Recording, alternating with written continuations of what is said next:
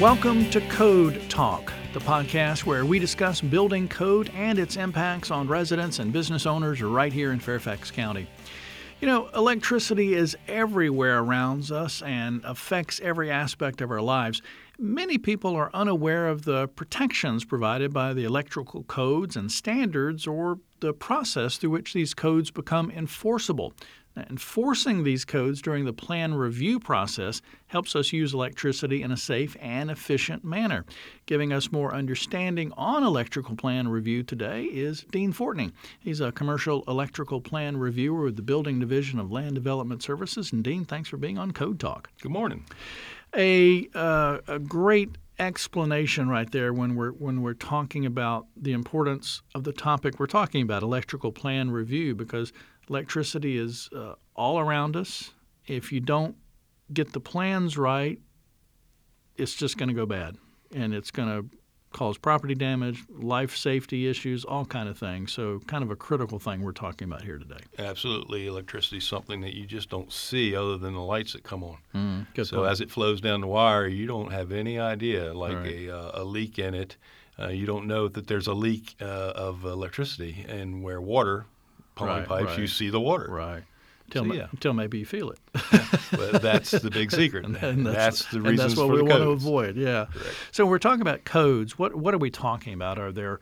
Uh, I know on past po- uh, podcasts we've talked about you know code books. Is that is that kind of the, what we're talking about here? An electrical code book that, that's in effect in Fairfax County and, and or Virginia. That is absolutely correct. There's um the code cycles change about every three years, and just so happens in February or actually excuse me um, September there was uh, the new code cycle change from oh. the state of Virginia. Okay. The state of Virginia adopts certain codes, and with those codes comes the uh, IBC, which is the building code, the plumbing code, mechanical code, and the electrical code.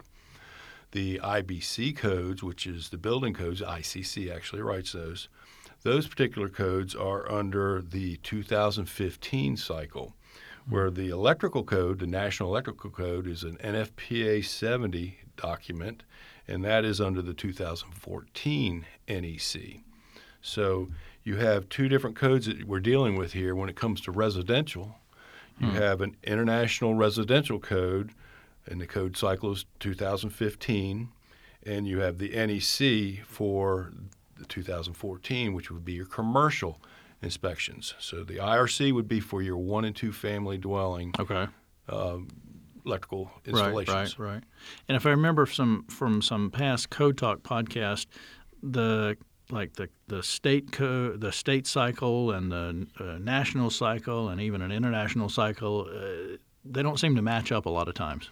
Well, it could be two years here, three years there, four years there. Virginia is running about a code cycle behind, as you as you can tell. We're uh, adopting the 2015 I codes, international codes, where uh, we are in 2018 right now, mm-hmm. which the 2018 international codes are out. Mm-hmm. So we are a code cycle behind, and we're not sure whether the state will actually jump a cycle or not. Okay. Um, but it won't change until another three years will be our next code cycle, and whether they adopt the 2018 I codes or the 2021 I codes is gotcha. going to be hard to tell. Right.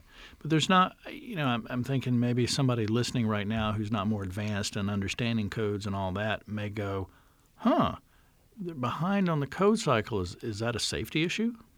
Uh, not necessarily. Um, the safety issues could be there's future adoptions of codes which you could actually, as you're building or if you're uh, installing electrical installations, you could actually ask for a code modification based on a future edition of a code. Oh, okay. And the building official will be on rights to either accept or deny. Gotcha. Based okay. on what they feel would be adopted in the future. Okay, all right. Uh, you mentioned some of the code changes in the National Electric Code 2014.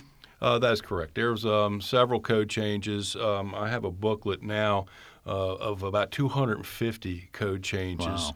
Um, I'm part of a committee that have developed several code classes. I teach the code classes throughout the state for the code change training. Wow. And we've developed about uh, 80 slides, which covers uh, about two hours, two and a half hours. Mm-hmm. And also, uh, with the International Association of Electrical Inspectors Virginia chapter, we have developed a code change training for contractor training, uh-huh. which stretches four hours and covers about um, 180, about 180 code changes. Oh, okay. So there's a whole lot of code changes, and what we do in these committees is try to get down to something where it's small enough to where we can present it in a certain amount of time Right. and be crucial to what the uh, installation Right. be. Understandable as well, you know, and maybe can't cover all 200 and something of them, but maybe there's a few that are less common that you don't really need to cover or not minuscule changes or something like that, I'm Uh, assuming, yeah. Yes, correct. Uh, there are wordsmithing on some of them. Yeah. Um, there are some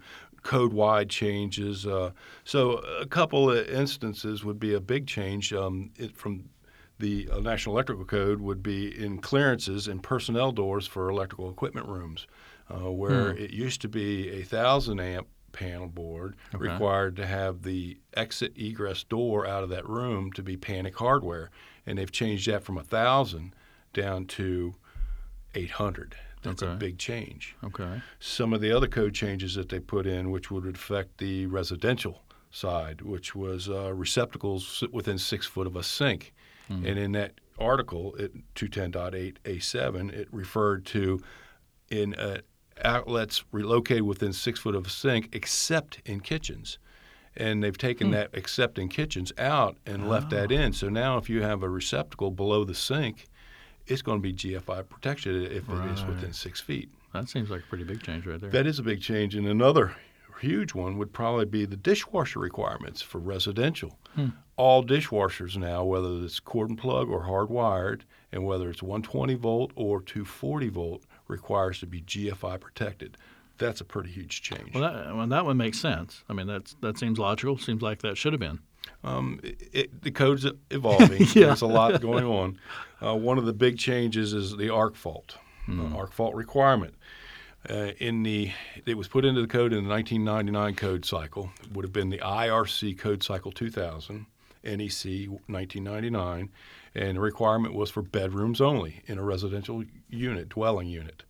Uh, the code is expanded in the NEC to different locations throughout the hmm. unit. The biggest problem we've seen in the International Association of Electrical Inspectors was every time the code would change and add new locations for requiring AFC, hmm. arc fault protection, hmm. the Department of Housing Community Development, um, DHCD, and the board of directors there, they would not adopt these particular locations in the IRC code. So you have two different codes. You have the NEC saying you need to have these in different locations, Right. and then the Virginia code in the residential would say no, only bedrooms. So from 1999 code cycle into the present, it is only required in bedrooms Wow. in one and two family dwellings. Wow. Now, if you build your house or if you're building condominiums or apartments, then you fall under the NEC, the National Electrical Code, Right. and all these locations require to have arc fault protection. Well, that's the reason we have guys like you that understand all this and It- can and can help everybody figure it out. It's a lot to figure out. What we're trying to do is get the Board of Housings to figure out that go ahead and adopt the code as it is written in the NEC and uh, apply arc fault to all these locations. That would be nice, wouldn't it? Get, just to get everybody on the same playing field. It kind of makes it safer for us. Yeah, yeah. We're talking about electrical plans and, and, and electrical plan review, essentially. Uh, what does that mean? You know, like when do I have to submit an electrical plan for review? I guess I'll start with that question. Well, it's based on the local jurisdiction and it's based on the building official or their technical assistant, being right. myself and one of the other reviewers. Okay. Uh, if the work is deemed minor in installation, then we probably wouldn't require a electrical plan for say. If you were to uh, extend an outlet or move an outlet from one location to another, I don't see the need for a plan for that. A permit is required and an inspection is required. Good point, good but point. you will not need a plan. Now, if you're adding a branch circuit to the panel, now you're adding load to the panel. Yeah. This is when I would start wanting to have a plan uh, submitted Gotcha. showing me a panel schedule, Sure. a load calculation on that panel, the size of the overcurrent protection on that panel to know that we're not overloading the circuits, Mm-hmm. the feeder, or the panel board itself or the overcurrent Right. protection device. Okay. Well, low voltage equipment. Um, are we are we needing a Okay. plan plan for a review for that? Low voltage does not require a plan. Okay. Low voltage, as in defined by the NEC and by the Virginia Uniform Statewide Building Code, is 50 volts or less. Hmm. With that, it is not required to have a permit, with Interesting. exceptions. Oh, How about here- that? here we you go. like that? Here huh? we go. So, if the low voltage is part of a fire alarm system, Hmm. a fire detective system, fire suppression system, you see where we're going with Yeah, this. it ma- makes sense. Life smoke- safety, life smoke safety. control, fire uh, elevator, fire safety control, uh, access or egress controls. That would be your doors, your egresses, if they're automatically Oh, yeah, yeah. operated by low voltage, and uh, smoke protection construction. These would all require a permit and not necessarily a plan. the other caveat to low voltage requirements is if you have your communication uh, circuits, such as what you have in here, Mm-hmm. and you could run these without a permit unless you penetrated a fire rated assembly or smoke Oh, development gotcha, rated assembly gotcha, and a plenum. So we know that you're using the proper cabling in that plenum, so it Yeah. doesn't desert, it doesn't move smoke throughout the building. Right, gotcha, gotcha. Well, if we didn't know already about the the importance of uh, reviewing these electrical plans, I think it's it's abundantly clear already in our conversation why why it's so important to to look at all these things. When we're talking about uh, these plans, uh, there's something called sealed. Uh, Do these plans have to be sealed by a Virginia uh, registered professional engineer or, or have a master electrician's license info? Um, any plan that is submitted would have to be sealed by a designer. Sealed not necessarily being the professional seal, but possibly a master electrician. So the Virginia Uniform Statewide Building Code does offer up a chart for us. It's based on use group. So whatever the use group, the use of the structure is going to be, brief description of it, and height of the building, uh, occupancy of the building, how many, voltages to the building, how much is the highest voltage coming Right, to the right. building, and the ampacity, what's the largest ampacity in the building itself. So let me bring up a couple that would automatically require seal no matter what, Okay. and that would be a school. Yeah. Okay. School daycare centers that requires it's an E use group. Factory, uh, factory, and in, in uh, any factory, industrial would require a seal. High hazard, obviously, high hazard is going to need a professional seal on it. And institutional, as in general, being uh, it could be prison, institutional. High use group could be prison, but it's also your hospitals. Oh, okay. So those automatically are going to require Gotcha. a seal. Gotcha. Okay. The others are based on height. Three stories or less, a lot of the use groups would not require it. A business use group, Hmm. A assembly use group, a residential use group. Those would not require a seal from a professional engineer. Gotcha. You could have a master electrician design it, sign it with their uh, license number, but they have to also be the installer. So uh, a Ah. master electrician cannot design this plan and then give it to another electrician to install it. He has to be all part of it. Okay. So if it's over three stories, everything needs an engineer seal. Gotcha.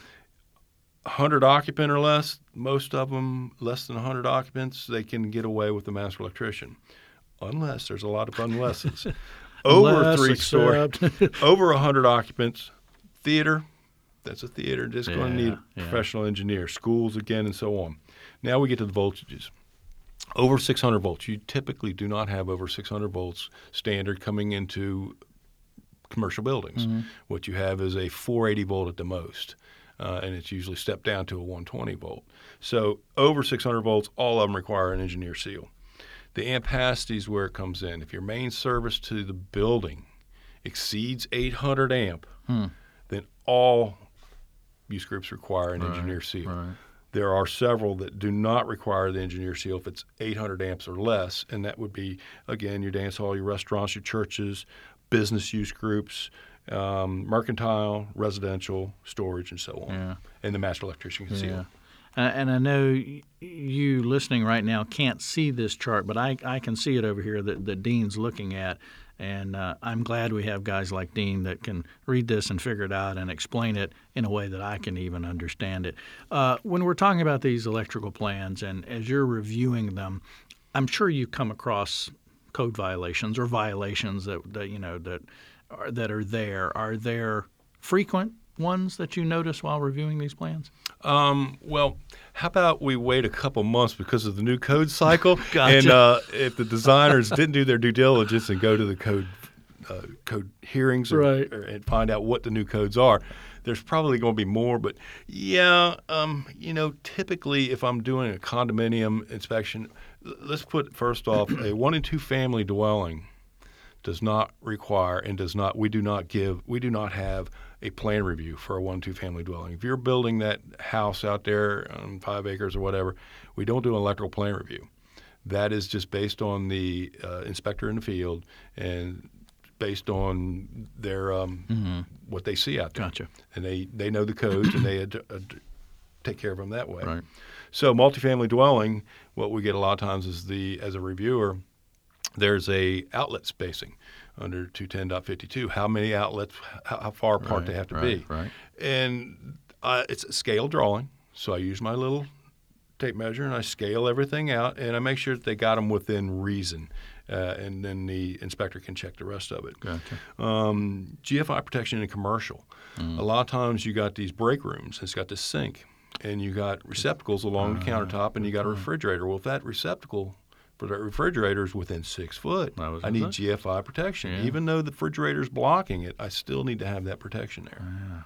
Some, some maybe people didn't think about. So that's just kind of a, a couple of them to go by. I mean, a lot of times uh, the bonding, supply side bonding jumper, which is probably difficult for some to understand, but that's on the secondary side of a transformer, which is going from 480 volt to a 277, from a 480 volt to a 208 volt uh, system.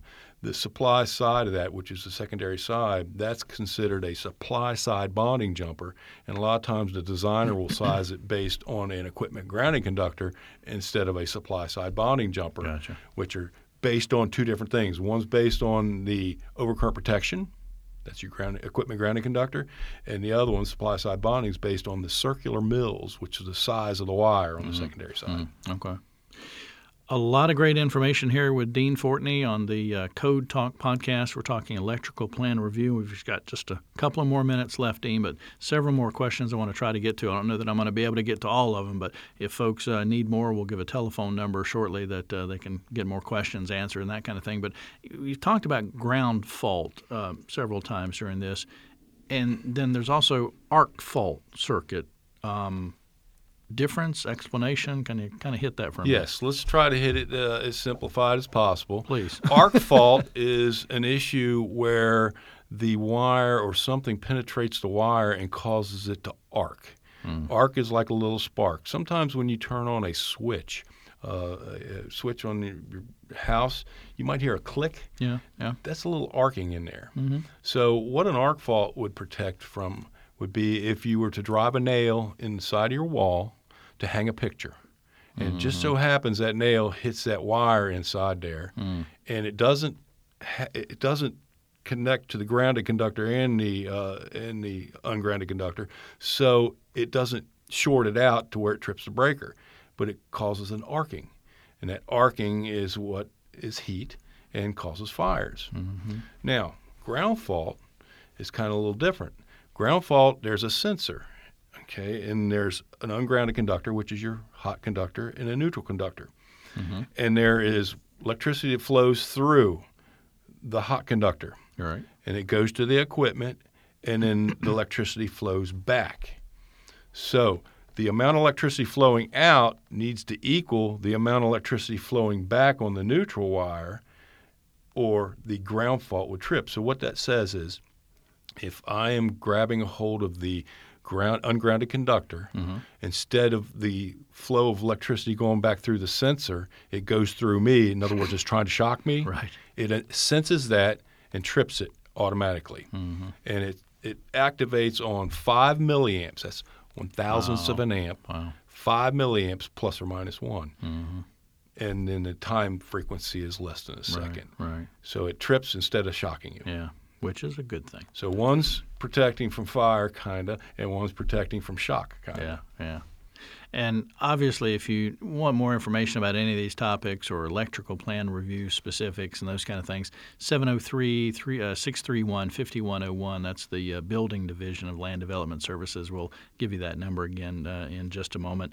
Um, Dean, last question. Um, when we're talking about electricity and, and, power, and we're specifically talking about utilities, um, the National Electrical Code jurisdiction Okay, so explain that a little bit. The National Electric Code does not have any jurisdiction over utility. Okay. So now okay. we need to figure out where does the utility stop and where does the customer take over. Wow.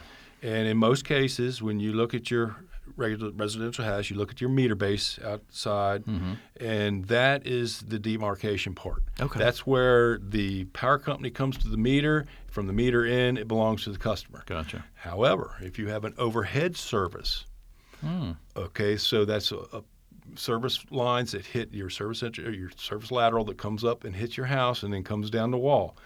Virginia, Virginia Dominion, their demarcation point is at the top hmm. where the line from the power pole comes to the house. Interesting. And the customer is responsible from the line down the wall to the meter and huh. into the house. Wow. Where Virginia Power, or uh, yeah, NOVEC is the opposite. Wow. They take it all the way to the meter. Period. Yeah. So they are responsible from the meter up. So it depends on who's responsible for what when it burns up right. or when it comes apart. Right. Wow. I'm glad to, I I have no idea. And it does change. Yeah. Um, so there are substations where the customer actually owns it. So the power company brings the line to the substation, and from that point on, it belongs wow. to the customer. Wow. So it depends on where they want to market. Who knew? Dean knew. That's the reason we've got him. Dean Fortney with us, a commercial electrical plan reviewer, and as you heard him talk about in the intro, he, he teaches these this this stuff in classes and, and really is a, a electrical code uh, uh, expert, and we're glad to have him working for Fairfax County. So, Dean, thanks for being uh, on the Code Talk podcast with us today. Thank you. I appreciate being here. Absolutely. Find out more information again on land development services. You can visit fairfaxcounty.gov slash land development. And if you need to reach the building division, call 703-631-5101 or you can email them. That's ldsbdmail at fairfaxcounty.gov. Again, ldsbdmail at fairfaxcounty.gov. Thanks again for joining us on the Code Talk podcast, which is produced by the Fairfax County, Virginia government.